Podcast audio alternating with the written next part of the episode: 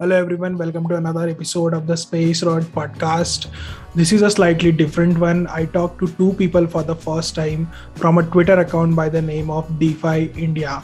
This particular account tweets a lot about uh, crypto projects, DeFi projects, and about Indian cryptocurrency ecosystem and regulations around it these guys choose to be anonymous at this point of time and that's why we don't have any video uh, for this particular episode. But this is one of the most interesting conversations that i've had uh, on my podcast yet.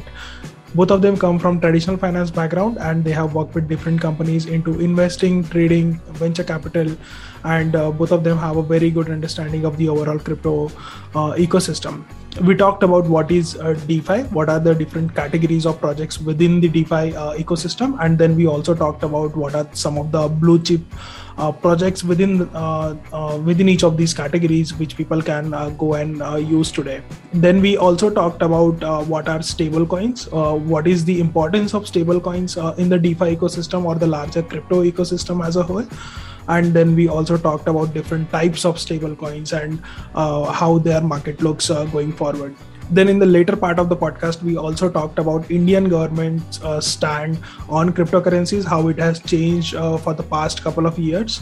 And uh, with the introduction of 30% tax and 1% tds in the latest budget session how people should uh, read this how people should understand this and how people should approach it. And then finally we also talked about bitcoin versus other cryptocurrencies and the crypto ecosystem uh, overall. There is a very valuable piece of advice towards the end of the podcast so make sure that you listen till the end. And um, I hope you enjoy this conversation. And let's get started.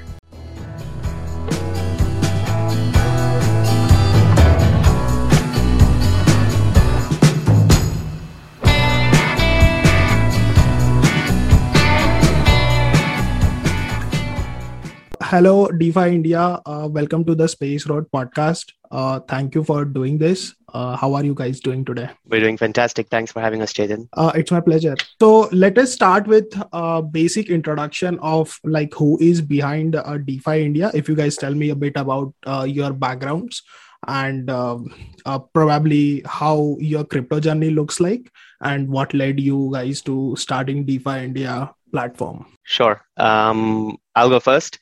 Uh, my name's Pat. Of course, we're using pseudonyms here.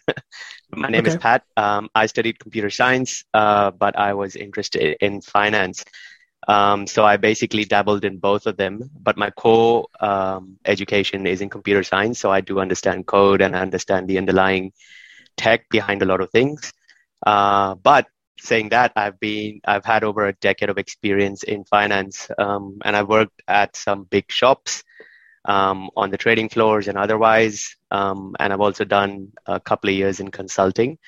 So I was covering a lot of products, um, you know, commodities, FX, options, options, and so on and so forth across mm-hmm. Um, multiple places in, uh, you know, in you know in Asia and overseas as well.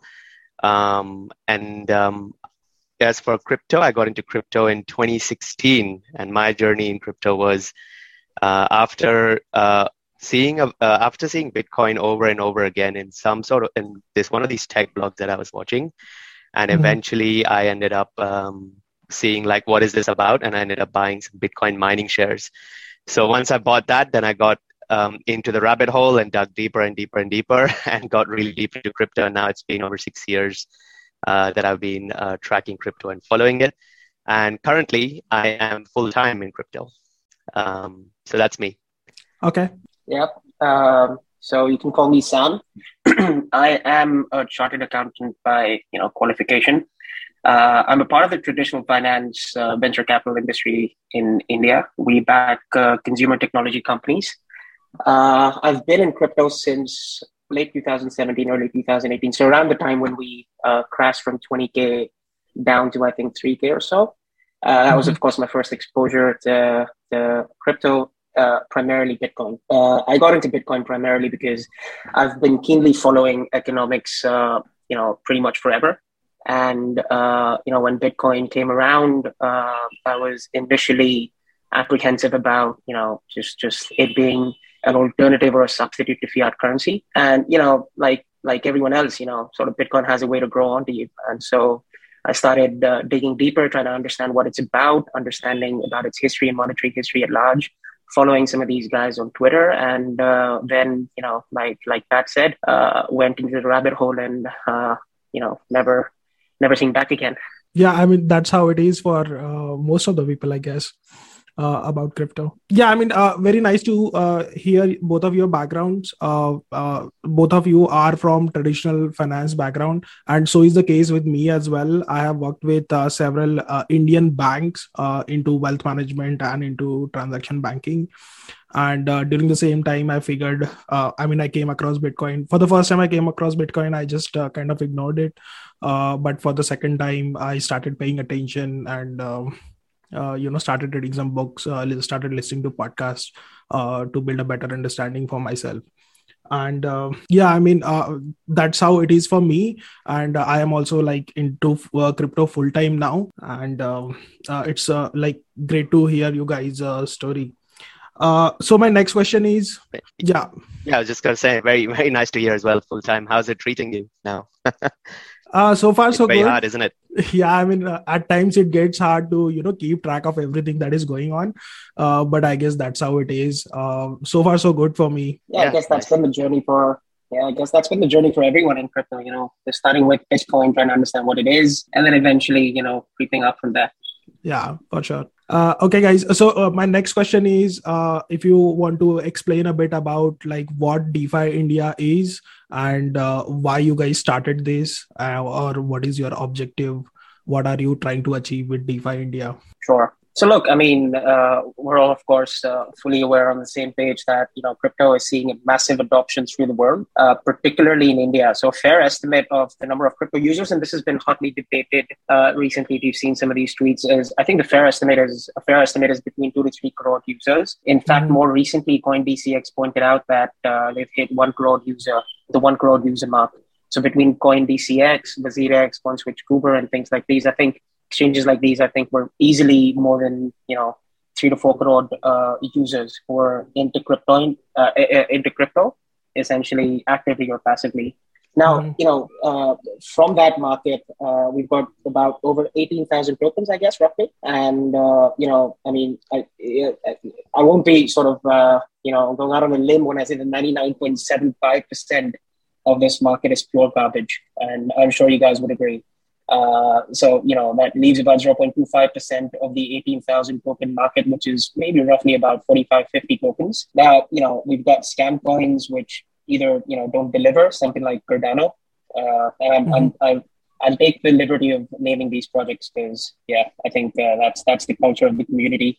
Or you know, coins which essentially have no future, something like XRP, and you still have a huge army. You know, you've got folks uh, pumping these coins and shilling these coins on Twitter. And, uh, you know, most of them, most of these actually have no future at all. Uh, you know, I'll give you an example. So, for instance, uh, some folks, you know, we've seen again, we've seen some projects recently and you know any any person with uh, a little bit of a normal you know economics or commerce or you know common sense background would agree that high apy projects can't sustain. So the reality is you either have high apys with a high inflation which means that your token value is essentially you know, decrease by the day, or you have low APYs with controlled appreciation and prices, so you see a rise in prices of some of these tokens. You can't have both. Generally, you can't. In some of these projects, when you see, you know, masterstroke from one of these devs, maybe yes, but 99% of the time it doesn't work. Uh, but we've, you know, on and off, we've seen projects like Ohm Finance, again, uh, you know, which purported to replicate the reserve system and essentially took a lot of money, set up a DAO. Uh, the token market cap essentially became 5x of the reserve balance uh, and you know, sort of the backer said that it, it will continue growing because they're doing something different, but they weren't really doing anything different. And you know, its latest price I think is about 70 75 dollars when I last checked, and the market cap is more or less closer to uh, the total reserve that uh, the treasury has at home. And then we see we saw a bunch of replicas of Ohm Finance as well come up, where you know everyone started saying the three three meme, so the bracket three comma three meme, where you know you, you shouldn't sell you should stake and hodl and things like those. And the entire community went behind that. A lot of naive, innocent users essentially saw that, you know, this is the best way to make a lot of wealth overnight. Uh, unfortunately, most of these, you know, most of these stories, uh, you know, they, they just end, end up badly.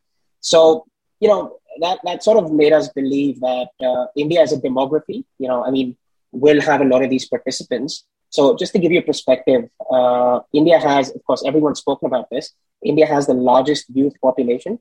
We've got 470 million people, so that's 47 crore people, uh, individuals essentially, that are between 15 to 34 years old. And only 20% of these folks actually have formal employment.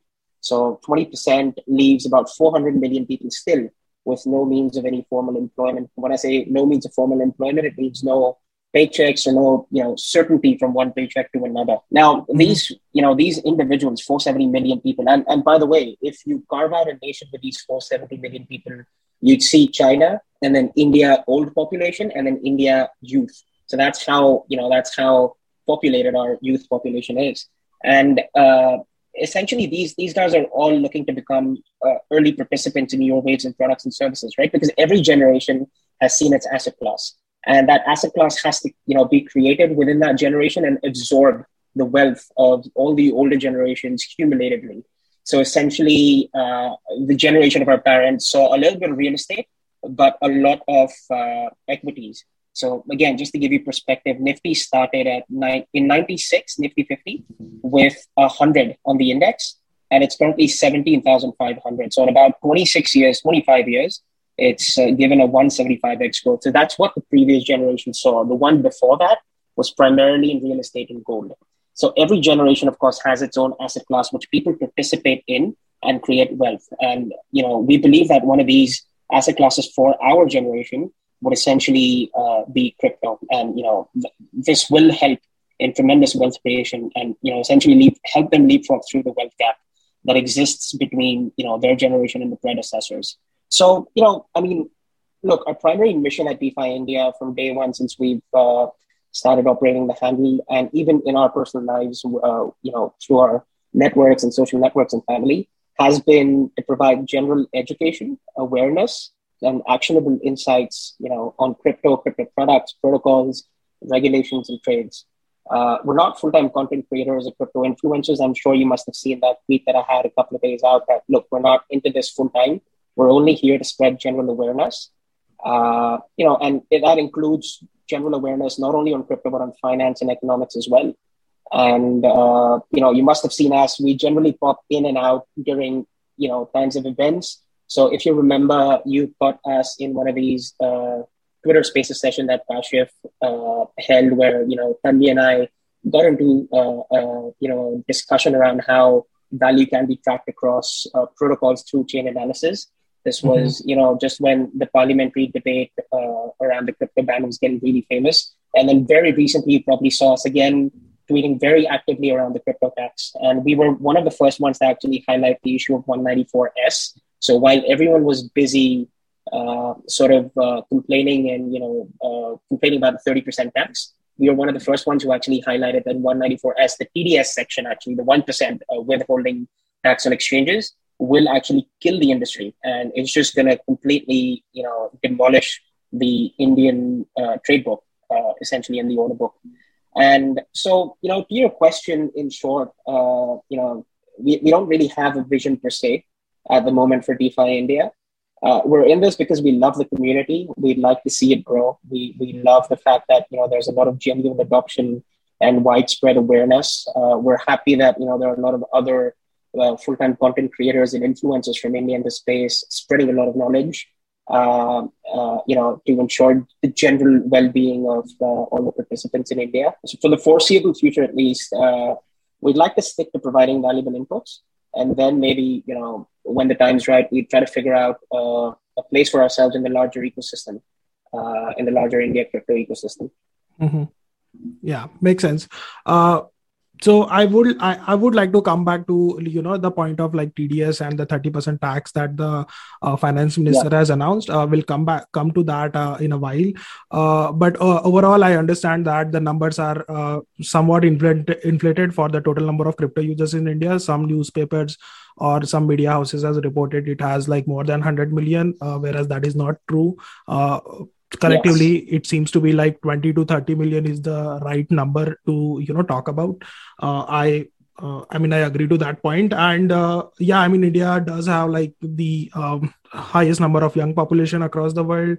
Uh, crypto can definitely serve as the wealth creation for this particular generation, and um, uh, there is definitely need for uh, you know uh, enhancing awareness about the right, providing right knowledge, providing right information to the people. So that is what I get like DeFi India stands for as of now, and that is what Absolutely. you guys are uh, gonna continue to do.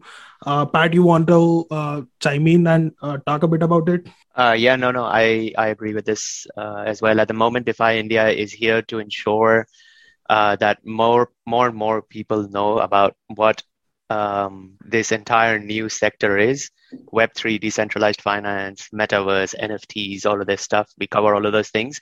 And one of our goals is also to ensure that people don't get rugged or to help people, um, you know, not lose money on stupid things without doing some due diligence. If we catch anything like that, we always post it and we try to spread the awareness on that. Um, and over the long term, we just hope to contribute to the community and help everybody grow in this new ecosystem and then um, see how it goes over the next couple of years. Yeah. Yeah. In fact, you probably you probably didn't see, but Pat was one of the first guys to actually expose uh, the Bollycoin project. So that's that's a conversation for another day. But Mm-hmm. You know, he actively tweeted the, it out and said that how this, yeah, the Salman Khan, Salman Khan went, okay. coin, yeah, yeah. I got a quick, so I, I got a quick anecdote that like uh, in the yeah the Bollycoin thing, I think they launched it. Salman Khan launched it. I had to be on Twitter. They tweeted and. Uh, 10 or 15 seconds after, I'm like, oh, okay, interesting. Let's see what this is. And I went onto the website and I saw the white paper. And I was just like, my God, they spelled their own coin's name wrong. There was no specific details. If you actually went to Etherscan and you looked at, um, you know, where the coins were going, it looked like they kept a lot of them in their own treasury wallet, and it was just entirely shocking the way it was done um, and untransparent and stuff. So yeah, I was I was one of the first ones to go on and start talking about it more very vocally. Um, so things like that is what we hope to do as well over time as this industry, um, you know, grows yeah, to help yeah. people understand those things yeah and we need that these kind of voices which would uh, you know actually understands what is going on and uh, if you should believe it or not because like uh, i mean the yeah, even though you said that one of your goal is that to you know uh, help people from getting rug pulled but like i guess that is also very hard because crypto defi nfts these are these have become uh, metaverse these have become like uh, uh, buzzwords all around and everybody is trying to you know make a quick buck. They think that this is get rich quick scheme and they don't mm. pay much attention. If their favorite star is coming up with some sort of nft they would be like yeah this is something legitimate. Let me put some money. Mm. his movies are better though so that's okay uh, okay. Uh, all right guys. Uh, i understand like what you guys are trying to do. I think that is the right thing uh, or right path to take. And we definitely need uh, your voice to get keep getting louder and louder as we progress. Um, okay so uh, let us talk a bit about basics of some crypto narratives like DeFi, and then certain things within that ecosystem, and then probably we will get into like uh, India specific regulations, what the government is saying, and how people should approach it. But uh, to start with, uh, how do you guys define uh, DeFi? Yep. So uh, DeFi in general, for people who don't know, stands for decentralized finance. Uh, so finance, everybody knows. So what does decentralized mean here? So decentralized here basically means you could do all types of financial transactions without an intermediary or a gatekeeper. So normally for all types of financial transactions you do today, you either interact with a bank or you interact with a broker or you interact with a service provider like Paytm or BharatPe and so on. In decentralized finance, code is law and you don't deal with any sort of intermediary. You deal directly with a piece of code, which is generally also referred to as a smart contract. And the code does all the computation and everything that is necessary for the transaction to go through um, and work. So no middleman, no central control, no central um, database, so to speak, uh, or no gatekeeper that can prevent you from joining um, into the entire global finance financial ecosystem that we're building now. Um, so a simple example for people to take away is that DeFi flattens the world. So imagine uh, you're just a farmer somewhere in India um, and you want to participate you know you've you've self-taught yourself you want to do good for yourself you want to grow you want you know you want to uh, set your children up uh, for the future and stuff. And you figured out that, you know, I really need to invest in this one or two funds, for example. Mm-hmm. But those funds right now are being run out of uh, New York, you know, Manhattan, and Elon Musk is invent- invested in it. Jeff Bezos is invested in it um, and so on. So how does this farmer in um, in India, who's educated himself and he, he knows what's going on and he really wants to be a part of that, there's how does he actually even participate in that? It's not possible at the moment. It's impossible. It's impossible even for very very connected people. Maybe only somebody like Ambani can get access to the same sort of funds that Elon Musk or Jeff Bezos have in, um, you know interest in. None of us could um, actually get there, uh, get access to that. So basically, decentralized finance allows you to get access to any of these things with a single click using a web wallet. So a web wallet like MetaMask and stuff, the farmer in India can go like, okay, you know, I really like this. I want to get exposure to the same sort of assets as Elon Musk has, New York. Um, and as long as that fund actually, you know, participates in the DeFi ecosystem, you log on, you transfer some USDC in today's case, maybe in five or 10 years, we'll have an Indian rupee stablecoin and you just click and you commit your money to the fund um, in New York. And it can all happen in a single click uh, with no hassles. And it flattens the world and it makes it a fair playing place. So you are participating in the same wealth creation effect as is as with Elon Musk or Jeff Bezos in that example. So that's mm-hmm. the power of decentralized finance. Um, and that's why we really look at it because we are from the financial sector as well. And we can really see the power of this. No more closed gates, private private boys clubs or so on and so forth. It flattens the world and everybody gets access to the same opportunities. Uh, okay. Yeah i mean i get that uh, example. Uh, it's like very well explained. Uh, but uh, do you guys want to talk a bit about like a, a, uh, the very basic use case of traditional finance and uh, what are the products or protocols that you can do in decentralized finance today. Uh, investing in a fund uh, which is like traded at a global stage uh, is certainly uh, i mean a good example. A lot of people can relate to.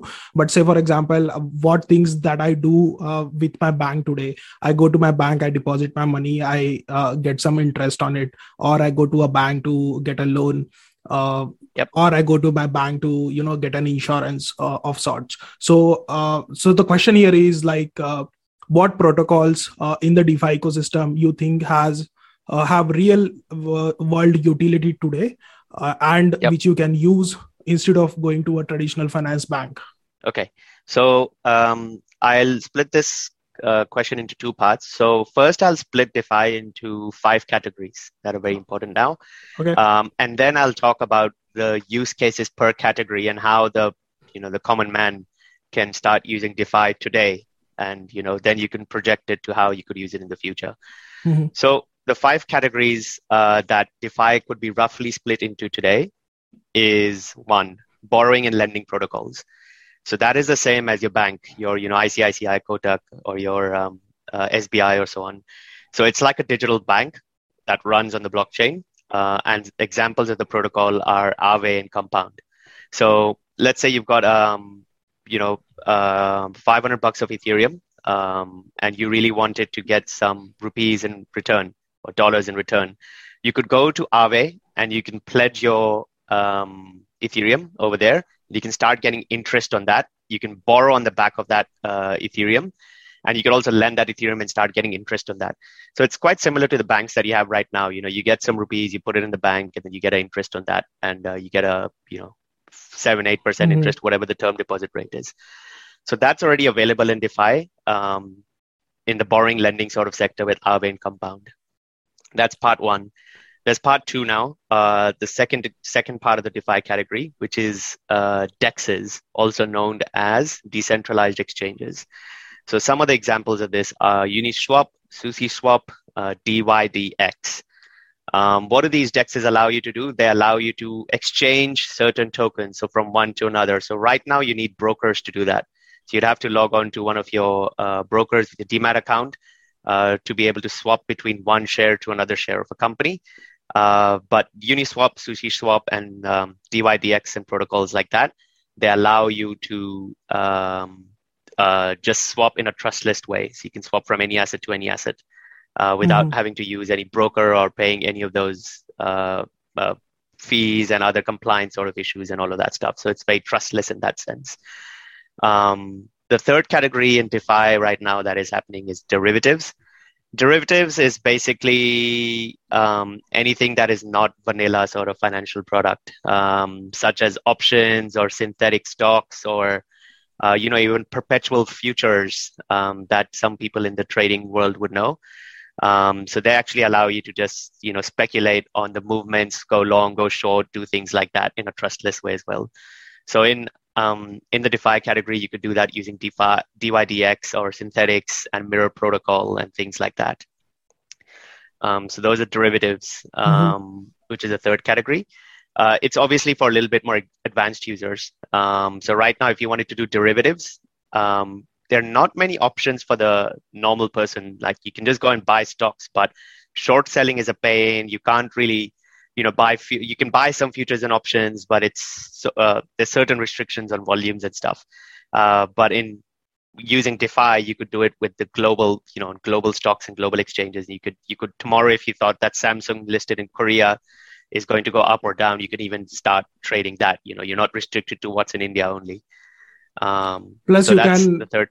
Yeah. Plus, yeah. you can like uh, uh, do uh, futures and option on any of the crypto assets. Unlike in traditional markets, that is available only for say limited stocks within uh, the India. Within India also, I mean, forget about the uh, international markets, but within India also, you can do that only on select few stocks. And uh, yes. and I think I'm not sure of this, but I guess there is a margin restriction uh, for stocks, and that should be very uh, high in like uh, DeFi derivatives. Uh, if you guys have any idea. Yes, normally all the derivatives in DeFi, because it's such a new place, it's always over collateralized. So over collateralized basically means uh, the simplest example here is if you want to buy $100 worth of things um, or trade on $100 worth, you need to have at least $150 in your account. So there's always always a 50% over collateralization requirement, usually in a lot of the derivatives in this space.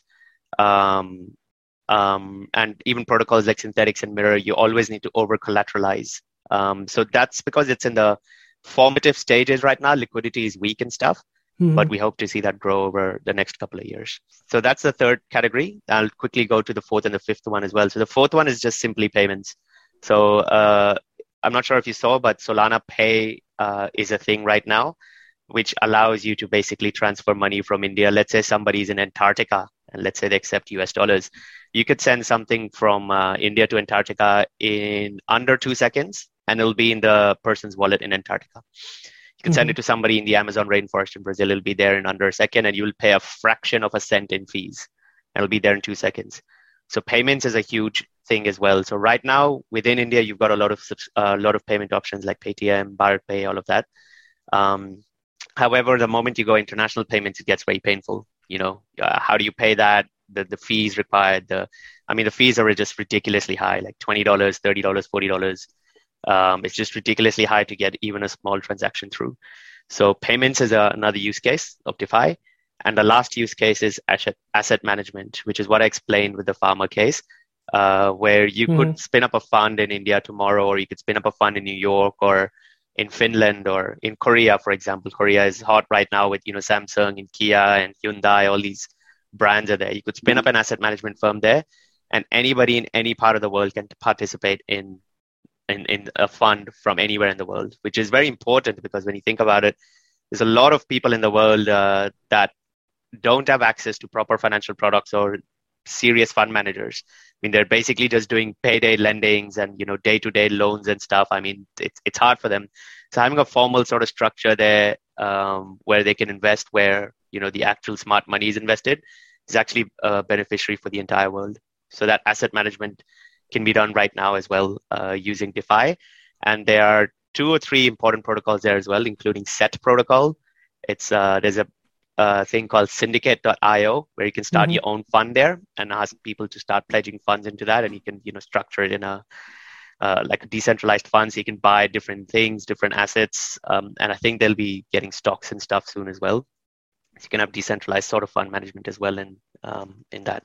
So those are the five sort of categories. point, just one point over here so chetan uh, i'm sure yeah. you'd appreciate that all of these all, all countries globally including india uh, they have really complex regulations and policies around uh, the minimum net worth that you need to participate in these uh, fairly complex uh, products, you know, and these these are really high yielding, sort of high risk reward uh, uh, products and services. But like for instance, in India, SEBI has a minimum net worth criteria for one crore rupees if you want to invest into, you know, it could be it could be a venture capital fund, it could be a hedge fund.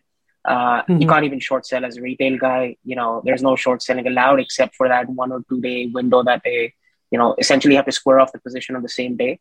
And uh, of course, like with what Pat mentioned with asset management indexes, uh, that's no longer a concern because you're not governed or ruled or restricted by any one of these regulations where do not allow the normal retail participant uh, to become an active sort of uh, player within that um, segment. Yeah, for sure yeah i mean that that is a very good uh, framework uh, like uh, five different categories uh, broadly you can look at it.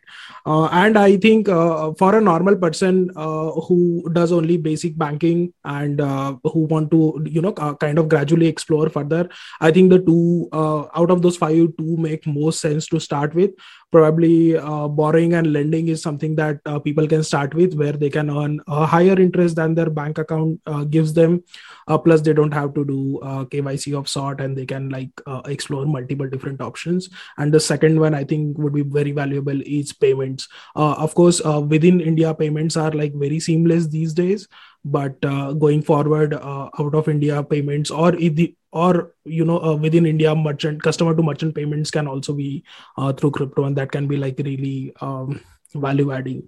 And then uh, certainly uh, dexes make a lot of sense. Next if you want to like invest into different crypto assets and then if you want like if you have more money and if you want to have access to more financial products which is not possible for like low net worth individuals, so to say, due to the guidelines, uh, regulatory guidelines mentioned by Sam. So people uh, like that uh, can get access to like derivative products and then asset management products. So yeah, I mean that is a nice framework to think about. It uh, makes a lot of sense. I would like to add one more thing. Um, so you know, uh, we we talked about uh, all the different ways people can use it. So yes, you're right. With lending, you can lend stable coins and get extremely high interest rates because you don't have to worry about the entire financial infrastructure of you know databases atms offices all of that stuff you just have a web wallet and you get a high yielding interest rate and again this is equal for all so mm-hmm. the interest rate that for example uh, elon musk might get is something that you can get as well in decentralized finance in an ideal world now dexes actually are not only important for swapping products but one of the crucial points in that as well is starting your own project so raising capital mm-hmm. and bootstrapping your project as well uh, so there's a lot of these IDOs, which are referred to as initial DEX offering. So if you've got an idea, historically, you had to go and you'd, you'd have to go to VC funds, you'd have to go and pitch to so many people. They would have very unfavorable sort of conditions. They'd want 50%. I'm sure some people have seen Shark Tank. They'll want 30%, 40% of your equity um, and you know they'll give you favorable terms sometimes unfavorable sometimes favorable and so on. But in dexes you can launch an initial dex offering and as long as your product is good and you believe in it and you know you have some youtube videos explaining to the community what you're doing you can raise capital without having to dilute your equity at all. Like you can raise a lot of capital. You don't need to pay bankers. You don't have to pay vc funds. You don't have to do a lot of that stuff. So it really helps uh, you know bootstrapping projects and uh, you know building building uh, projects from the ground up and stuff as well um, and not only that, there's a lot of people who have, you know, uh, sometimes not that much, but sometimes a lot of uh, stocks that are just sitting there. For example, uh, you know, some people have five crore rupees worth of stocks in their stock portfolio or something. Now, what do you think? What do you think the banks are doing with them? Do you think they're just sitting there? No, there's actually an entire securities lending desk that actually that that actually then uses those stocks and lends them out to other people and then banks make a fat commission on top of that as well. So that's how the entire short selling and long market and everything else happens. So with Dexes in the in the future uh, in an ideal world, you pledge that liquidity yourself into a pool and you get the commission. So right now the banks are obviously undercutting you and taking a huge commission on your entire portfolio, but in the future you can be an LP into one of the pools and you get like you know a yield on your uh, for providing liquidity or a cut of the fees so it's really, really, really getting rid of all the centralized sort of entities that are just sitting there seeking rent, trying to get money from uh, people from you know different ways, and it makes it really, really, really transparent. And you get a chunk of everything that you make um, with higher yields, liquidity provision fees. Uh, you, you, you get a lot of that stuff uh, for yourself instead of you know giving it away to bankers and VCs. So that's another important point with Dexes as well. Yeah for sure for sure. Uh, certainly i mean crowdfunding is one and uh, ha- providing your own liquidity and getting its benefit without any third party involved in between. Yeah i mean that is a uh, that is huge.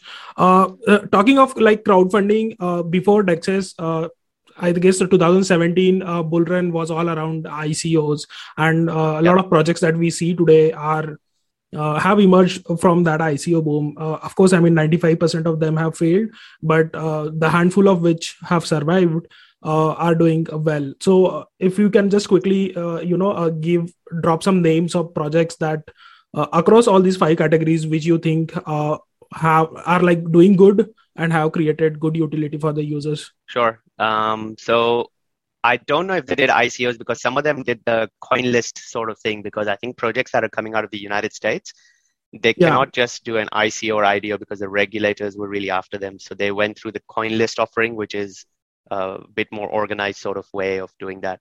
Uh, but roughly, uh, in terms of the five categories, the top picks over there, which I would consider blue chips now. When I say blue chips, that means the chance of rug pulling is low, the chance of hacks are low. It's well you know well vetted teams. They know what they're doing. It's not some anonymous person who's just running it that can take all your money and run away. Mm-hmm. uh, so we're look, talking about some of the blue chips. So in the borrowing and lending space uh, without a doubt it's Aave uh, and compound. So Aave is aave which is mm-hmm. um, a very famous borrowing and lending protocol. They're currently on ethereum and they're also on avalanche. Um, and i think eventually they have plans to go on to other chains as well. And in fact they have an institutional product as well uh, so Aave is really uh, getting very it's it's blue chip there, um, very nice, yeah. and Compound as well is good there. In the DEX space, you have Uniswap, uh, which is obviously very good, especially with uh, Uniswap, Uniswap version 3, which actually helps you have constrained liquidity in a certain range. Uh, for stable swap sort of pools, you have Curve and so on. I would have talked about Sushi Swap right now, but they've had a couple of dramas recently, and it's to be seen if they emerge from that, you know, unscathed. It's, it seems risky to talk about Sushi Swap right now. I agree. So I normally historically it was going all right, but they've had a lot of dramas recently, so I can't recommend that. Uh, so in that sense, at the moment, it's Uniswap um, on Ethereum, um, and um, yeah, Uniswap for Dexes basically is okay. a is a good one. Uh, there are other protocols like on Solana, it would be Raydium, which is blue mm-hmm. chip. Uh, on Avalanche, it would be Trader Joe. So obviously, every sort of major L1 has their own sort of Uniswap clone, which they've retrofitted to you know needs of that ecosystem. Yeah. In derivatives, uh, hands down, DYDX is very good, which is and in fact DYDX actually at some point had a high, which is fantastic. And I think that actually happened. That coincided with the China ban. So I think China started banning a lot of those Huobi exchanges and a lot of the exchanges in China. But it just went to decentralized trust list um, exchange like DYDX. Um, so DYDX in the derivative, sp- derivative space is really good. Options, I would recommend if you don't know what you're doing, stay away from it at the moment because that the pricing of options is still very, very weird in this entire ecosystem. So there's no DeFi options play right now that is that I can recommend. Uh, there is a centralized one, which is Deribit, uh, but there's no DeFi or decentralized sort of way of doing options at the moment. Um, mm-hmm. In payments, there's obviously just the standard wallet to wallet transfer. Uh, I mean, I would recommend Solana there because it happens in under two seconds. Um, mm-hmm. and it's a fraction of a, sec- a fraction of a cent for fees. Um, I mean, Ethereum, you have to pay a couple of bucks and Avalanche as well. So Solana is pretty good for just standard payments. And for asset management, uh, I, I can recommend two things which are really nice. Blue Chip, which is the SET protocol, um, mm-hmm. which allows you to create an index of different assets. Um, and then there's syndicate.io that allows you to create your own fund, basically. So if you've got a good um, model and you you know you you're in the industry or you want to create your own fund and you think you've got great ideas, uh, you can go and create your own fund in a, a decentralized way and uh, start raising capital basically through marketing, YouTube, or so on and so forth, um, and raise capital that way. Yep. Okay. Okay. Uh, I think it makes sense for uh, any new person who is like trying to explore this ecosystem. Uh, it is better to stick with like blue chip uh, uh, projects that have proved themselves and they know what they are doing instead of like uh, going into some new project just in the hope of like making quick money overnight. So uh, thank you for those yep. recommendation i think those that is a very comprehensive list uh, to look into. Uh, so before we talk about like India specific regulation, I just had one another question uh, to uh, so that so sort of like to build a better understanding for people to uh, you know uh, get involved into DeFi. how do you guys see the role of stable coins in DeFi ecosystem? how do you define stable coins and why they are important? So Stablecoins are extremely important now still in the ecosystem. Uh, so let me first define stablecoins because actually a lot of people don't know what a stablecoin is. For a sure. stablecoin is basically um, something that tracks the value of a fiat currency. So it's one to one. So at the moment in the market, we have US dollar stablecoins with a USDT, US dollar Tether, and USDC, which is um, the Circle's US dollar stablecoin and that stablecoin is always one to one. So it's always going to be backed one to one with a real United States dollar. I mean, in theory, of course, they're backed by other type of securities in real life. Mm-hmm. Um, but a stablecoin should always be one to one. There's no Indian rupee stablecoin, but there are there is a British pound stablecoin. There's an Australian dollar stablecoin. There's a euro stablecoin. So a lot of those stablecoins are coming. And I think it's a matter of time before uh, one of the larger exchanges in India or somebody starts launching an Indian stablecoin as well. Mm. So, was so there was one, by the way. There was one recently that I read about. Uh, not really research on it yet. It's called the True INR, and uh, I think it was in Twitter a couple of days ago, which spoke about it being an Indian rupee stablecoin. But that was just for context. I don't think either one of us has betted it yet, so I guess we're not going to talk about it in detail. I think True is trying okay. to build a business there. So I don't want to segue there, but I think True is trying to business there because True actually has True is the one that has the uh, Hong Kong dollar, euro, Singapore dollar, Australian dollar, New Zealand dollar, and I, I, wouldn't be surprised if they have the Indian rupee as well. So they're trying to play that other FX game in that sense, stablecoin game. So maybe maybe that's uh, mm-hmm. a stablecoin there. So that's the definition of a stablecoin. It's always one to one. So that's the definition of uh, now the two types of stablecoins as well. One is a centralized stablecoin, which is like USDT and USDC. What do I mean by when I say centralized stablecoin? What I mean is, in theory, they say that the one dollar, the USDT or USDC that you have, is backed by one dollar, one US dollar in a bank account somewhere in the world. So it's a one-to-one backing stablecoin. Um, there's also a concept of a decentralized stablecoin, and the most popular uh, one out there right now is DAI and UST. So DAI is a stablecoin, and it's sort of an algorithmic stablecoin in that sense, or over collateralized stablecoin, I should say. So what happens is um, you have a bunch of Ethereum, let's say 100 bucks worth of Ethereum, and you pledge that into a vault, and in return you get $100 worth of this stablecoin DAI, so DAI, which is which is then convertible to US dollars, and you know you could then participate in the rest of the ecosystem uh, using that. And um, there's UST as well, which is uh, again an algorithmic stablecoin backed by Terra Luna. Um, mm-hmm. And then it's the same sort of process where like you know you have to bond Luna and then you'll get UST in return, uh, and which is considered a stablecoin, and then you can then you know use that to do other things within the ecosystem. Mm-hmm. Um, so those are the different types of stablecoins in the market at the moment. Um, backed stablecoins with a centralized and then decentralized sort of stablecoins. Um, and it's extremely important in the market, right? I mean, I don't think we've reached the space in the world right now where people have started denominating their wealth in Bitcoin or Ethereum. Everybody still denominates it in US dollars. Um, and in this volatile market, people are always going to exit to fiat currency still right now. I mean, there's two things, all right? Let's say if tomorrow I told you the market's going to drop by 50%, what are you going to do first? Move to stable coins. Exactly. So there are two things. The true believers, they won't even move to stable coins, they'll move to Bitcoin. They'll say, okay, Bitcoin is a king, Bitcoin has been around, Bitcoin is a gold, and I'm going to move to Bitcoin. Uh, mm-hmm. But 90% of the people will move to stable coins. So the role of stablecoins in the entire ecosystem is extremely important because it gives people a, um, an exit from you know the volatility in times of uncertainty. If there were no mm-hmm. stablecoins in the system, then I mean, with this entire derivatives market, payments market, all these markets wouldn't have been built because then you're only operating on you know Bitcoin and Ethereum with nothing to sort of interchange and move around with or transfer value around in a stable way. So it kind of makes important. it easy for people to understand the ecosystem and and for uh, like uh, products also to you know build their unique solutions uh, of all sorts. Yes, hundred percent. We're not in the space where we denominate wealth in Bitcoin or Ethereum yet. Like if I told you that you know it's going to be 600 Gwei for gas you're gonna you're gonna say what the hell are you talking about right uh, and then if I tell you it's three dollars or six dollars for gas, you get it. You're like, okay, it's six dollars, okay. So because the industry is only, you know, it's less than ten years old. I mean, some of this entire uh, decentralized stuff is actually only two or three years old, actually, uh, not even more than that. So people are still stuck in thinking about things in a, you know, fiat currency way, like how much does it cost in dollars or rupees? Uh, maybe in a, you know, 15, 20, 25 years, I think maybe then people will actually start denominating in sats or Gwei for Ethereum. Uh, but that's, I don't see that mm-hmm. happening in our lifetime. So stablecoins, 100% required.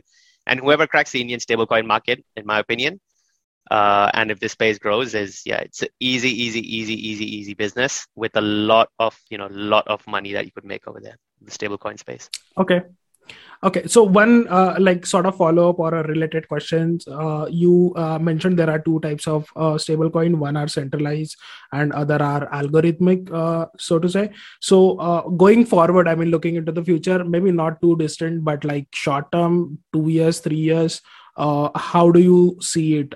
Which one do you think will you know prevail in the market? There are two things. One personally, I think the centralized stablecoins like USDC um, actually, I would prefer USDC than USDT mm-hmm. because USDT, I'm not sure if people have seen, they are backed by US dollars, but about 20% roughly of their um, assets are actually backed in some sort of hybrid securities where they might have exposure to some junk bonds and stuff.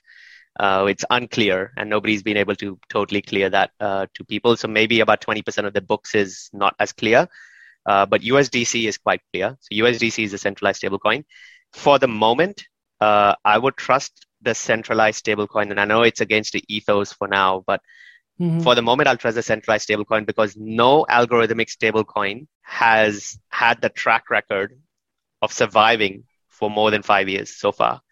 DAI is there, but DAI has now started you know doing multiple collaterals so you know you could have a little bit of ethereum you can have some us dollars you can have other sort of collaterals in it to back DAI and I don't know what happens at a black swan event yet. Mm-hmm. In a black swan event, if you have uh, liquidations like recently, I think last month, um, you know, the crypto markets crashed 30, 40, 50%. What happens if like $600 million worth of Ethereum had to be liquidated in one of the MakerDAO vaults because somebody took leverage?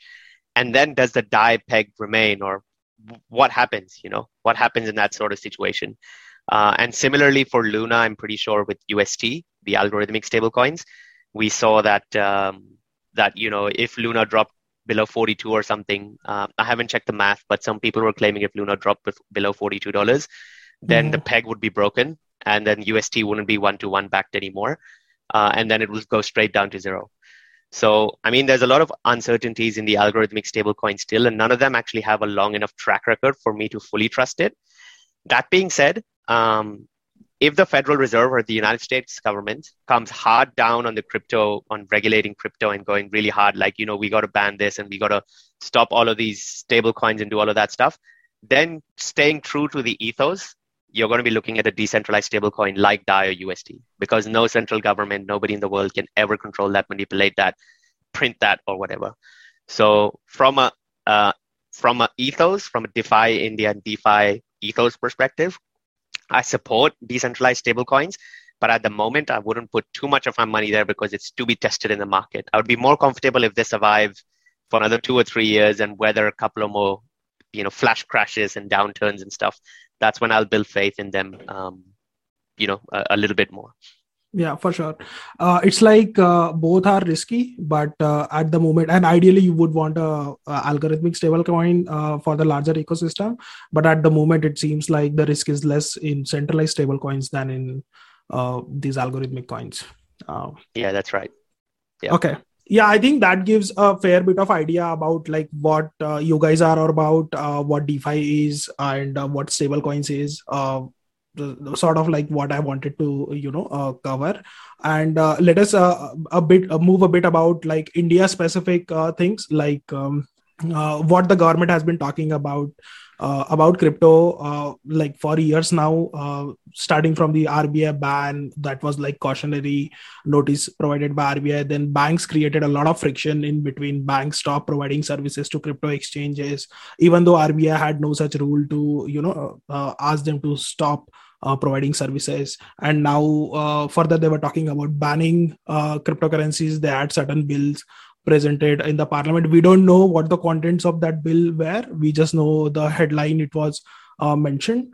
But uh, and now in this budget session um, the government comes out with a 30% tax and 1% tds so um, let us talk about tds and uh, 30% tax as well. But uh, uh, sam if you could uh, explain like how are you reading this? How the government is looking at the space and how it has evolved in the like like last two three years absolutely so look i mean the government specifically rbi has been apprehensive around this uh, of course because uh, it threatens the stability of the indian rupee like they said in, in more ways than one uh, the government's not really been able to sort of uh, make up their minds. And, you know, for the good part of the last two years, this was not really a direct threat.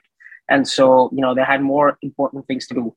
Uh, the adoption, which really caught on thanks to the DeFi boom, uh, you know, uh, so to say, plus a lot of these projects coming up over the past year or, or you know, 18 months, really sort of promoted and encouraged a lot of growth in these exchanges. A lot of the volumes came in. Lots of Indian guys started uh, coming to the space, and the government started taking attention.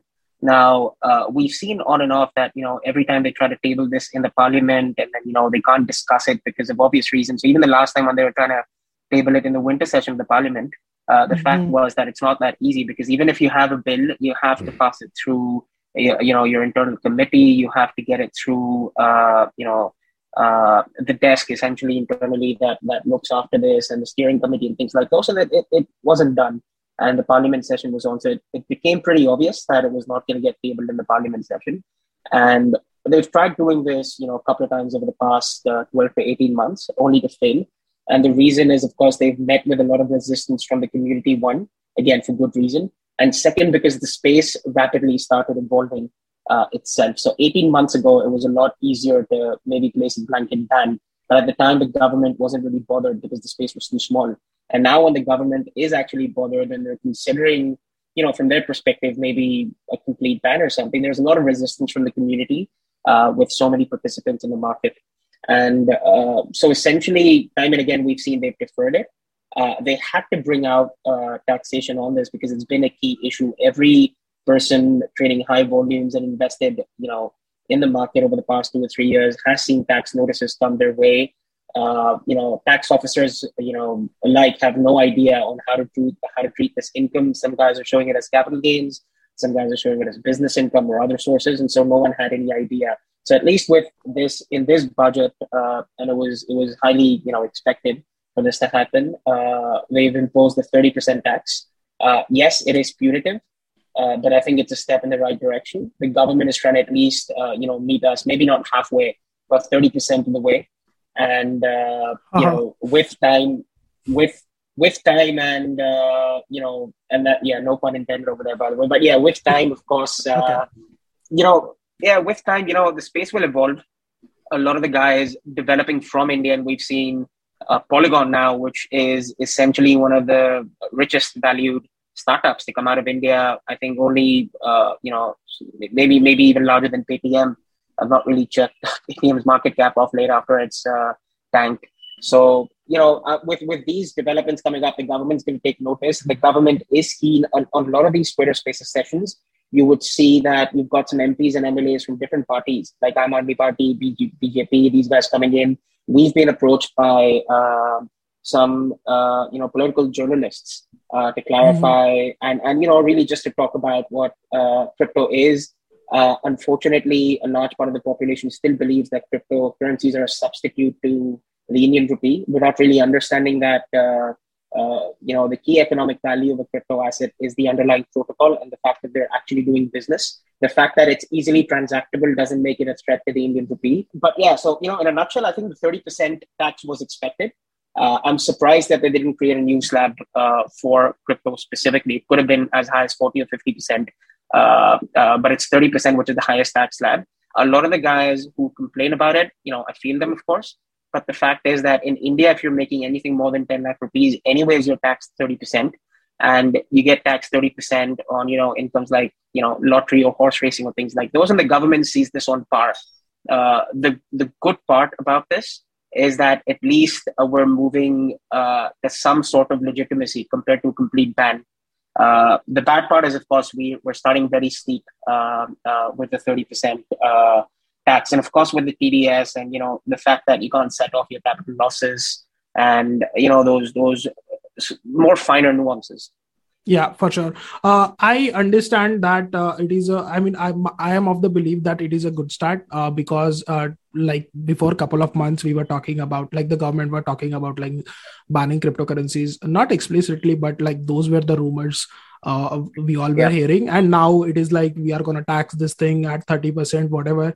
So i think it is like uh, at least a positive uh, step wherein like we are not talking yeah. about ban. We are talking about like how do we you know participate in this ecosystem uh, uh make sure we have certain regulations uh, make sure that uh, the ecosystem keeps uh, flourishing. We have and india definitely needs uh, more entrepreneurs more startups more jobs uh, for our economy to grow so uh, i am actually not uh, like uh, i don't i mean i don't want to talk much about it but like it can uh, it could have been like as high as 40% or 50% because the luxury tax is in that range and plus lottery and all these things those tax range into like 40% plus so i guess 30% yeah. is decent to start with but um okay so it's a little us... give and take right so I think it's a little bit of give, it's a little bit of take. I think uh, we should look at it more from you know a neutral uh, standpoint, we're hurt, of course, as the part of the crypto community. But I think we should be happy that you know until a few months ago, the rumors, like you said, uh, kept on saying that we'll see complete ban, and reversing course from a complete ban to a mm. regulated industry is much harder than you know making your way through a thirty percent tax, that getting it lower. And we've seen that journey in equities as well, in commodities as well, where the government initially you know tax the hell out of you, and then eventually realized that this is essential for capital allocation of uh, you know of the country. And they started sort of uh, becoming more lenient around the space and now they welcome it and, and they're happy about it. Okay okay. So the uh, the question i have here is like uh, whenever a country decides to you know uh, think about regulating cryptocurrencies like what is the first thing they do? Uh, is it like taxing the gains? Or like what is the first piece of regulation that uh, has been done yeah. like uh, otherwise in other countries? so, so, see, in terms of regulation, particularly for emerging markets, what's the key threat is capital flight. The government is very, very concerned about the stability of their own domestic currency because once you lose control, it's a riot. You know, the government can't function and it becomes a full blown civil crisis. So, for them, what's most important is the stability of uh, the currency. And for that, they need to ensure there is no capital flight. And that is one of the key areas of contention for the Indian government as well and that's when we heard the fact that you know they'll ban uh, transfers from uh, your centralized exchanges to MetaMask or essentially to anyone else. And the thought process behind that is not because you know mere mortals like us, you know, not because inconvenience, but the thought process is it's very easy today for you to move value from you know just depositing Indian rupees into WazirX and moving Bitcoin out of the country. And if that continues happening, and if people continue doing that to overseas assets or for whatever reason, it really threatens the stability of the Indian uh, of, of the Indian rupee and any other domestic currency. And so the government comes from the perspective they're not really concerned about the taxes as well. Look, to be honest, the government in India, I think, has a budget of about 35, 40 lakh crore rupees, if I'm not if I'm not mistaken. Crypto is not going to make a dent that. I mean, it's not even if the tax is thirty percent, even if the tax is fifty percent, it's not like it's going to be a huge income revenue, you know, revenue source for the government today. Maybe in the future, pretty much in the future, but not today for sure. The government and regulations in any country will first focus on capital flight and making sure that uh, you know they don't lose control over their currency and people don't start moving money in and out of the country. Uh, just to give you an example, today, if you want to move out money out of the country, the liberalized remittance scheme allows you to do that uh, to a quarter of a million dollars, that's $250,000. Anything beyond that, you need to seek the regulator's approval. If you're making an investment overseas as well, a lot of the times you need to seek RBI's approval uh, because they want to make sure that the money leaving the country is, you know, genuine and it's been declared, you know, as legitimate. Uh, uh, you know, its source of, you know, the source of the funds have been declared as legitimate. So that's the first area and the key area that countries look at when they're looking at crypto regulation and policies is to make sure that they can keep a track of what's coming in, what's going out, and who owns how much. The tax part is really secondary. Uh, it's it's easily doable as well. You just have to go into a budget session and announce the percentage of tax, and then that's it. Uh, that's the more that's that's the easier part. The harder part is to actually uh, frame, you know, build a framework and policies around uh, how people can operate within the space. Yeah, makes sense. Oh, okay. On that point, uh, so is it safe to say that this is not like uh, done yet? Uh, there will be a bill, there will be a law which will be proposed, and that frame, absolutely, and then it will go live. Hundred percent. So okay. we've said this before. Yeah, we've said this before. The government is still trying to understand the space. If you go to a Sarkari Babu today, for him, you know, cryptocurrency is still akin to akin to a, a, a, you know any any other currency like Indian rupee or yen or something. They don't understand that these crypto assets represent underlying ownership protocols which actually generate revenue. So something like an Ethereum generates 18 billion dollars in revenue every year. So you're essentially buying a part of a startup. They don't see it that way. So mm-hmm. uh, yes, so from that perspective, the framework is not there, the policy is not there, the government is completely blank and you know the crypto association as a whole and the lobby needs to sort of uh, educate the government. Okay. Uh, okay. So uh, I, I guess it doesn't make much sense to you know get deep into like uh, why 30% and how and uh, how 1% and why it makes a difference. But like just to talk a bit about it like how they are seeing it as of now uh, when they say that we will do 1% tds does it mean that every time you do a transaction to anybody uh, you will be charged one yeah. So it's not a charge; it's withholding. It's like the TDS on your right. salary, where you know your employer withholds it, and then it comes to your credit. Uh, now they have thresholds for individuals. I think if I'm not correct, if I'm not wrong, sorry, it's I think it's about 50 lakh rupees or something. But it really applies to exchanges, you know, where, where it becomes a problem for traders. So okay. and the reason TDS is so that if you're not declaring an income, say if you're getting an income from Nestle or Adani or Reliance, you can choose not to declare it. But what happens is because Adani is a large corporation, they will declare it in their TDS returns that we've given a hundred rupees worth of income to Chetan and we've mm-hmm. withheld one rupee. So even if you don't declare it, the government will come to know that, okay, you've not declared it, but Adani has declared that they've given you 100 rupees. And that's what they're trying to do with TDS through exchanges as well. They're trying to tell exchanges, you start with holding the 1%. Uh, mm-hmm. So, you know, if someone doesn't report their own income, we'll get to know through your returns anyways that this guy's withheld information. And then you can go and start sending them legal notices. So that's the perspective and that's the that's the concept of TDS. Now the 1%, it's high. And I and I say that because the government probably doesn't even know you know the volume of trades they have a very rudimentary understanding but they don't mm-hmm. understand the 1% tax again this was the concept that we brought in first on twitter that the 1% tax by the end of you know a certain number of trades like 100 200 trades you'll actually end up losing your entire capital so if you start with a thousand rupees, right. even if you sell at loss and get back 900 rupees, they will withhold 1% of the 900, which means 9 rupees. You'll be left with 891 rupees. The next time you trade, that keeps on happening. So by the end of the day, you'd actually have about 10%, 12% over 10, 12 trades locked in as TDS that only comes to you. Uh, so say if you make a trade on 1st April 2022, in July 2023 is when you file your return and your refund will probably come by September or, you know, August to September of 2023. So that capital gets locked in with the government for a, you know, for a period of one or one and a half years. And that kills the trader that kills the Indian order book. So people will suddenly start trading and you'll see dried up volumes. So, you know, essentially I'm, I'm a hodler, you're a hodler, everyone's a hodler. And traders have been, you know, because of this punitive, you know, because of this punitive regulation, traders have been dis, you know, incentivized and discouraged. And then suddenly you see, you know, you know, volumes tank in Indian order books. And yeah, once so, that happens and the market becomes illiquid, you know, even hodlers start getting jittery. Yeah, yeah. Uh, I, I mean it, it when you try to understand it it seems like i mean that is not practical and that is not the government also i mean they don't want people like moving to uh, moving money yes. to outside india uh, exchanges. So uh, i guess i mean as it as they have more understanding of it they might they decide uh, not to go ahead with it or do some modification in the uh, 1% thing. Um, yeah and this is like uh, i mean we are still talking about like what what has been proposed this is not like actually happening right now it, if you are trading today you don't have to nobody's withholding your 1% tds right no not today so they said effective yeah. july 2022 and if you read the entire clause the government said that they have the ability or the power to sort of change it or enforce it or things like those. So they've left uh, a clause over there, uh, you know, leaving the flexibility for the government. If you ask me, I've seen the implementation of a variety of different bills like the GST. I'd mm-hmm. say it probably won't get implemented by July either. It'll, it'll, it'll, take a long while before it's implemented. It might never get implemented at all because there are two, two areas this. One is that the government wants capital flow. They want the TDS to come to them so that they can, you know, sort of have the revenue in their pockets earlier rather than later. And the second is identifying people who are making money. Now, the second problem, if it's, you know, the key problem over there, it can be easily sort of, uh, uh, uh, you know, dealt with if exchanges start sharing all this information. They don't necessarily have to deduct TDS.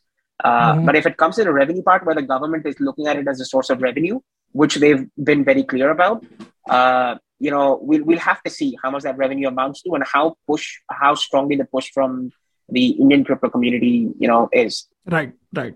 Okay, just for the benefit of listeners, I mean, uh, this is something the 30% tax and 1% TDS is something which has been proposed by the government, but uh, it is not implemented yet. And we need to uh, watch this space closely to understand it better and how it develops okay so uh, i guess i mean uh, sam do you want to uh, you know talk about anything else related to regulations uh, specific to india? Uh, nothing as yet. The one thing that we've been uh, sort of encouraging the community to do for a while is that you know we have to set up a lobby or an association an industry body that can mm-hmm. go and represent with the united front that can go and represent our cause to the government. Without that you know if we have you know people just complaining over twitter it's it's not going to work i i you know i'm sympathetic to the cause of course because i'm i'm here myself but the fact is we need a stronger more official and formal way of communicating this to the government which i'm sure you know sooner or later will happen uh, if I'm not mistaken, I think there is one uh, such body uh, of exchanges uh, which they, uh, uh, you know, used during yeah. the all RBI ban thing. So yeah. So hence hence the word united front because when exchanges okay. do it alone, they look at their own benefit. Uh, and you know they'd be the happiest of the bunch at the moment because you know there's taxability, you know there's taxes, so they have a little more of a runway now with legitimacy. But for users like yourselves and myself, uh, mm-hmm. it doesn't help yeah makes sense makes sense. All right i mean uh, I, guess we are into the last uh, leg of uh, the podcast and uh, here i want to uh, talk a bit about uh, like overall crypto ecosystem. So we talked about like specific defi and we talked about like india regulations but um, just wanted to get some some of your thoughts on the overall ecosystem. So to start with how do you guys i mean how do you guys see bitcoin versus other cryptocurrencies. Because if you listen to some of these uh, bitcoin maxi arguments they are like uh, only bitcoin is what matters nothing else matter. Uh, i am certainly not a maxi uh, because i understand that two-thirds of the market is still uh, altcoins but uh, just wanted to get your perspective on that. Yes i'll take this one. Bitcoin has is, is a pristine collateral asset no doubt about that 100% so i agree with the maxis in the sense that Bitcoin is pure, Bitcoin is pristine. Yes. However, everything else doesn't have value is wrong, I believe. So mm-hmm. Bitcoin, obviously, you know, it's uh, it's a very graceful sort of coming of it. Uh, everything was locked when Satoshi made it. The Satoshi is not to be found. Maybe he's passed away. We don't know. Uh, we have a fixed supply. We have a set inflation schedule, and it's hard money in the sense that nobody can change uh, the uh, output of Bitcoin or the max supply of Bitcoin. Um, so, what the main point of, um, I guess, argument for other people is that, you know, in all these other coins, uh, the DAO can get together, the developers can get together and change uh, the monetary policy. So for example, for Ethereum, recently we had EIP 1559, which was mm-hmm. actually beneficial for the Ethereum users uh, but at the same time, you could see that they sort of changed the monetary policy because they said that, okay, now we're just going to burn a portion of this. Now, what's to say that in two or three years, they're going to say that, okay, you know, now we're going to actually change the inflation because of XYZ reasons, or we're going to burn this extra part because of XYZ reasons. We don't know. There's always going to be some sort of uncertainty with all the other protocols. Um, I think even with Avalanche and Solana and some of these other coins, Avalanche, I believe, has a fixed supply of 700 million tokens. However, mm-hmm. they haven't made it clear that if in three or four years or five years, if it becomes very popular, that a DAO can come in and a DAO can say that, hey, you know what, let's just change the max supply from 700 million to a billion. You know, that's possible. Uh, it's mm-hmm. not impossible with a lot of these other tokens. So with Bitcoin, um, what you can find peace with is that that 21 million fixed supply is almost certainly not going to change uh, because that will like that's just just not going to happen because that's the premise of the entire the entire belief system around Bitcoin, the religious sort of fervor around it. Um, so that's what they actually um, that's that's what actually the Bitcoin guys actually think that okay, no, Bitcoin is real, it's true, it's fixed, and everything else is crap because you can change stuff whenever you want. Like you know, um, you know, Sushi Swap can go come on side if you if you use some of the dramas on Sushi Swap on DAOs on Discord. They're like, let's fire this person, let's move this treasury amounts, you know, let's do this, let's do that. They're just changing. It's an ever evolving tokenomics thing, which they don't feel comforted with. Um, so that's where they're coming from. However, um, I wouldn't discard this entire thing. The alts ecosystem is extremely, extremely, extremely powerful because that's what helps us build the new decentralized sort of world. Bitcoin's very dumb in a way that it's a payments thing, right? Point A to point B, you transfer it, it works, it's a store of value, fixed supply, fantastic, hasn't been hacked, has no rug pulls, no nothing, very stable, very nice, very trustworthy. Uh, however, that's however that's that. I mean, there's the Lightning Network and stuff that they're trying to do things with, and people are trying to build smart contracts on top of Bitcoin. But holistically, Bitcoin is that. That's 90, 99% of the volumes, which is just simply store value. Now, in order to build this entire decentralized world that we're looking at, which is we're looking at NFTs, we're looking at metaverse, uh, we're looking at this decentralized sort of borrowing, lending protocols, asset management systems, and so on you need programmability and with programmability you need sort of some flexibility in the tokenomics because you know yeah, it, it just sort of you can't have one or the other. You sort of need some of that flexibility in that. Um, so obviously i mean my it, it's what you're comfortable with. If you if you really like that fixed supply that this is a fixed supply it's never going to change and i can sleep at sleep well with this that's fine. That's your risk metric. That's fine. However don't discard the alts either because they really have the potential to change the entire world that we live in right now with decentralized intermediaries. Like, absolutely change it. I can see it in the next 10 years that many of the smaller nations that are running their own tech stacks and infrastructures and all of that stuff will just say that, you know what, just screw it. We're not going to manage all of these costs, manage all of these things. We're just going to join, you know, for example, uh, DYDX. So we're going to join Serum and our list our national stock exchange on this decentralized platform because then we don't have to worry about all the IT infrastructure security, so on and so forth. So that type of stuff cannot be built on Bitcoin, for example. It can only be built on some of these other sort of protocols like you know Ethereum or some layer two solution if it comes around or says Solana or Avalanche or whatever. Um, so so yes, I'm in the camp that both of them have their use case. It just depends where you sit on the risk spectrum. Yeah, right.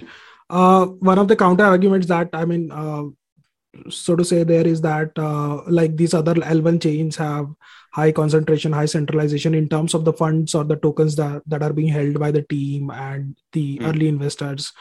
Uh, so uh, how do you feel about that? Uh, do you are you okay with that? Because people say that uh, it is still better than the traditional tech businesses or traditional equity businesses where people do not really have option to you know uh, get involved until and unless a company does ipo but here at least you have an opportunity to get involved in the project uh, right from the start. So how do you see it? Yep. So that's a fair point as well. So some of the every project has taken different tokenomics 100% so it's only a problem when it becomes a problem when the project becomes successful. So what people forget is for example solana. I think solana has the biggest reputation on its a centralized vc coin because mm-hmm. you know so many VCs have it. What people don't know is that uh, Anatoly or the Solana guy, he was actually pitching to people, you know, mo- for months, and everybody just told him to bugger off. Everybody's just like, you know, just screw off, uh, screw away. You know, there's so many other things like, you know, we're not interested in a project and stuff. And he was willing, more than willing, to sell his tokens for three cents or 30, 30 cents, I believe, to a large percentage of whoever was willing to buy it, and nobody did it eventually they listed as well. And I think uh, the infamous Sam Bankman Fried um, tweet where Solana was trading under three dollars and everybody is still calling it shit all the time and saying that I mean that was liquid sort of market there. You could have gotten access to it. Many people could have gotten access to it, but everybody sort of ignored it at that point. Um, and then when it became popular, then people started saying, "Oh, it's a VC centralized shitcoin." But what they don't realize is yes, the VCs actually who believed in it, funded it, ran the nodes and stuff. It, it's huge capital infrastructure as well that's required to you know get a project off the ground. Uh, so that sort of VC funding is sort of required. Um, and frankly, a lot of the people could have also gotten it on public markets, like in Solana's case, very early on when it was very very cheap. Then it just took off, and then people started finding you know mistakes onto why how they did their tokenomics and stuff. Now, not all projects are are good. Some of them really screw up on their tokenomics. Like 90% is held by the team in some shape or form. Mm-hmm. Some of them are a bit fairer, but I think you cannot avoid the entire uh, VC angle right now. You could have avoided it with the ICOs, you know, in 2017 when the regulators weren't there because that was raw crowdfunding.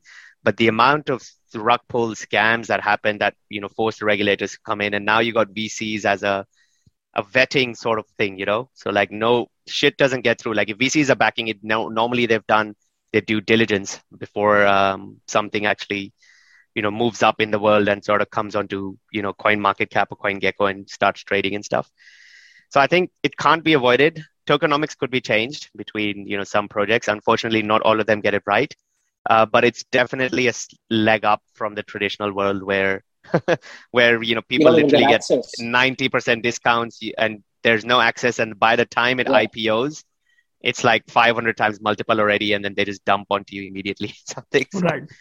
Yeah, so see, one problem was that everyone complained in the TradFi industry that they don't get access to a lot of these early startups. Uh, you still do, but it's it's not very publicly available, uh, uh, and you know generally can't get access. And the fact is that you know this is a venture sort of growth market with public market liquidity, and people do get access to it, but no one's willing to really sort of stay committed and you know stay true to the course. So even early believers in Bitcoin probably already sort of started selling as soon as it went to 10x, 20x or something and dropped off sort of the holder list. And so I think this is this is an occupational hazard. I think it's the nature of the industry where you will always get a concentrated set of guys early backing uh, you know the protocol and the business, and then eventually they'll start distributing uh, their ownership amongst the larger crowd as in when uh, sort of the product matures. And so it's I don't I don't think it's a point to you know sort of complain like Pat said. Everyone had access to it, and yet mm. folks decided not to get it back in the day and then they start whining about it now so sort of unfair yeah uh, makes sense um, can I remind as well that a lot of the VC tokens and stuff are vested for four to six years, um, yeah, or they're vested yearly basis and up to four years. So, I mean, we're in this industry, right? I mean, risk and reward. I mean, if you told me to lock up 10 crore rupees or something into a project and I can only take it out after four years, then I I certainly need a, some sort of discount on my thing. I'm not going to go 10 crore for 10 crore, right? I, I need like a 30, 40% discount for taking that huge amount of risk uh, and opportunity cost for locking that up for four years. So I think, I think that's fair. And I think the VCs in the industry are necessary as a way of vetting the project and bootstrapping them and helping them.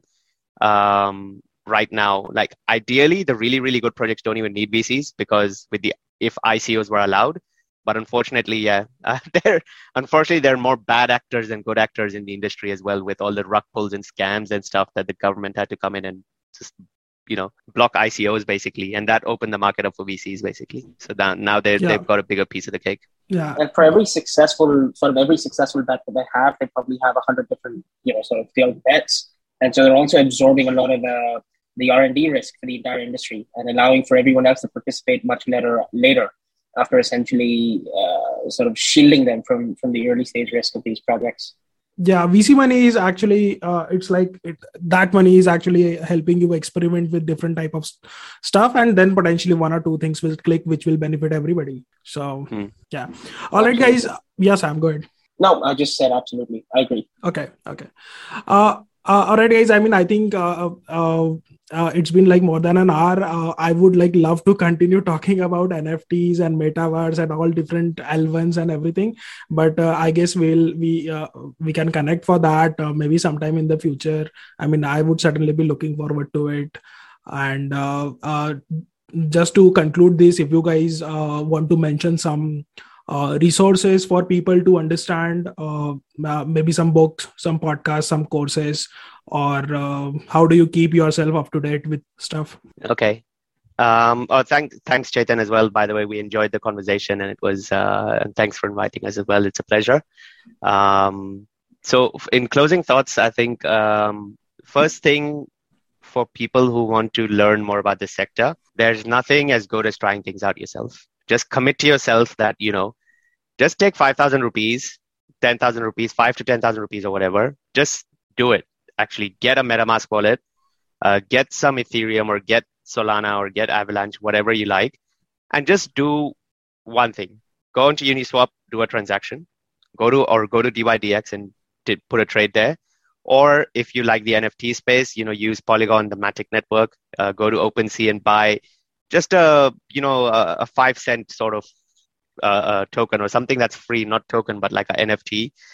Try going to Aave and try pledging your liquidity there and see that you're getting interest. There, nothing beats trying because there's a lot of people that I've talked to, including some traditional finance guys who have 20, 25 years of experience.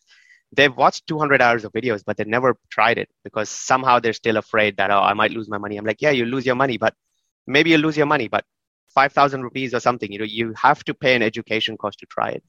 So you could read 10 books, you could watch 200 hours of podcast videos and stuff, but you're not going to get it until you try it. So in my opinion, just convince yourself to put across, put aside 5,000, 10,000 rupees. Admit to yourself that, okay, I might probably lose this because I'm going to do something stupid, but that's fine. It's an education cost. And just try some of these protocols because that's when the flywheel will start going in your brain where you're going to go like, okay, well, Uniswap was too expensive. What's the alternative? Okay, people said Solana, so let me try Solana. Okay, wow, Solana was very quick. It was very cheap. Okay, okay, okay. So what's the alternative? So what's Avalanche? And then you start figuring out the ecosystem. You start figuring out what's good, what's bad between different protocols, and you learn much, much, much more faster than just watching 200 hours of videos or reading five or 10 different books and trying to get a theoretical concept of that. That's my opinion. Uh, and that's for all the beginners and stuff. That's what I'll say. And then eventually, as you get into it, uh, when you're intermediate and stuff, then obviously there are many, many podcasts and other things that you will eventually find. But don't bother thinking in two, 300 hours, just reading books or listening to podcasts. Just try it. Maybe you'll lose 5,000, 10,000 rupees. Uh, but you got to try it. I mean, you got to pay to learn, uh, basically. Otherwise, it's not going to make sense. That's my yeah i mean i totally agree. Uh, this is something that i have experienced myself. I used to like uh, like watch a lot of videos read stuff here and there and then like one day i decided let me just try these protocols. And like it is liberating. Uh, once you use the protocol you truly understand how it works uh, even hmm. though i mean you don't know how to code but if you use the product you understand it much better. So yeah i mean uh, great advice. Uh, thank you so much for that pat. Yeah. Uh, sam you want to say something? No that's it. I agree. I agree with pat. I of course thought that look i mean we're just talking about access a few minutes ago and folks have access to all of this right? So instead of reading uh, you know articles and blogs about you know how stuff is done and how people do it you might as well try it yourself. I'm sure you're going to lose more than 10000 rupees in gas fee if you're using ethereum but uh, you know that's that's just uh, that's just that's just the best way to learn it. That's just the best way to do it yourself. That was a joke, yeah. by the way, about the Ethereum gas fee. no, you're right. Yeah, you probably did. I think I think I lost. Uh, I think I spent four or five lakh rupees last year in gas fees alone until I went like I need a solution to this, and then I moved on to some other chains and alternatives. But that's how you learn. Like you're like, shit, I paid a lot in gas last year. So um, so yeah you got to try it and that's when your brain starts working and that's when you go like all right i want to look for solutions and then you understand the ecosystem. If you just read the blogs you're very likely just going to be some sort of maxi. Like there are yeah. cardano maxis out there that have never tried a product because no product exists but they just keep on reading blogs and videos and watching watching charles hoskinson videos for like 60 hours and they believe in the product but they never bloody tried it so they don't know it's it's not delivering anything. So the first thing to do is to try it and you're going to see for yourself if the product is good or if it's lies, what the pros are, what the cons are. So you'll try to see if, you know, whether Ethereum makes sense or Solana makes sense or Polygon makes sense or so on. So try it. Absolutely. Yeah. Uh, all right, guys. Uh, I guess uh, that is it. Uh, and uh, I really appreciate you guys taking out time and having this conversation with me. I hope, uh, I mean, I certainly learned a lot from this conversation. I hope my audience also gains some value out of this and i hope to do this again sometime in the future thank you so much. Thanks Chetan. thanks guys. Thanks Chetan. thank you so much for listening till the end. I hope you gained some value out of that conversation. If you did make sure you like the video. Make sure you subscribe to the channel. Make sure you follow the podcast and uh, share it with your friends and family who you think would also enjoy uh, listening to this conversation. And if you have any questions uh, drop them in comments below or reach out to me on my socials. I would be very happy to uh, have a chat. And uh, thank you so much once again. And i will see you in the next episode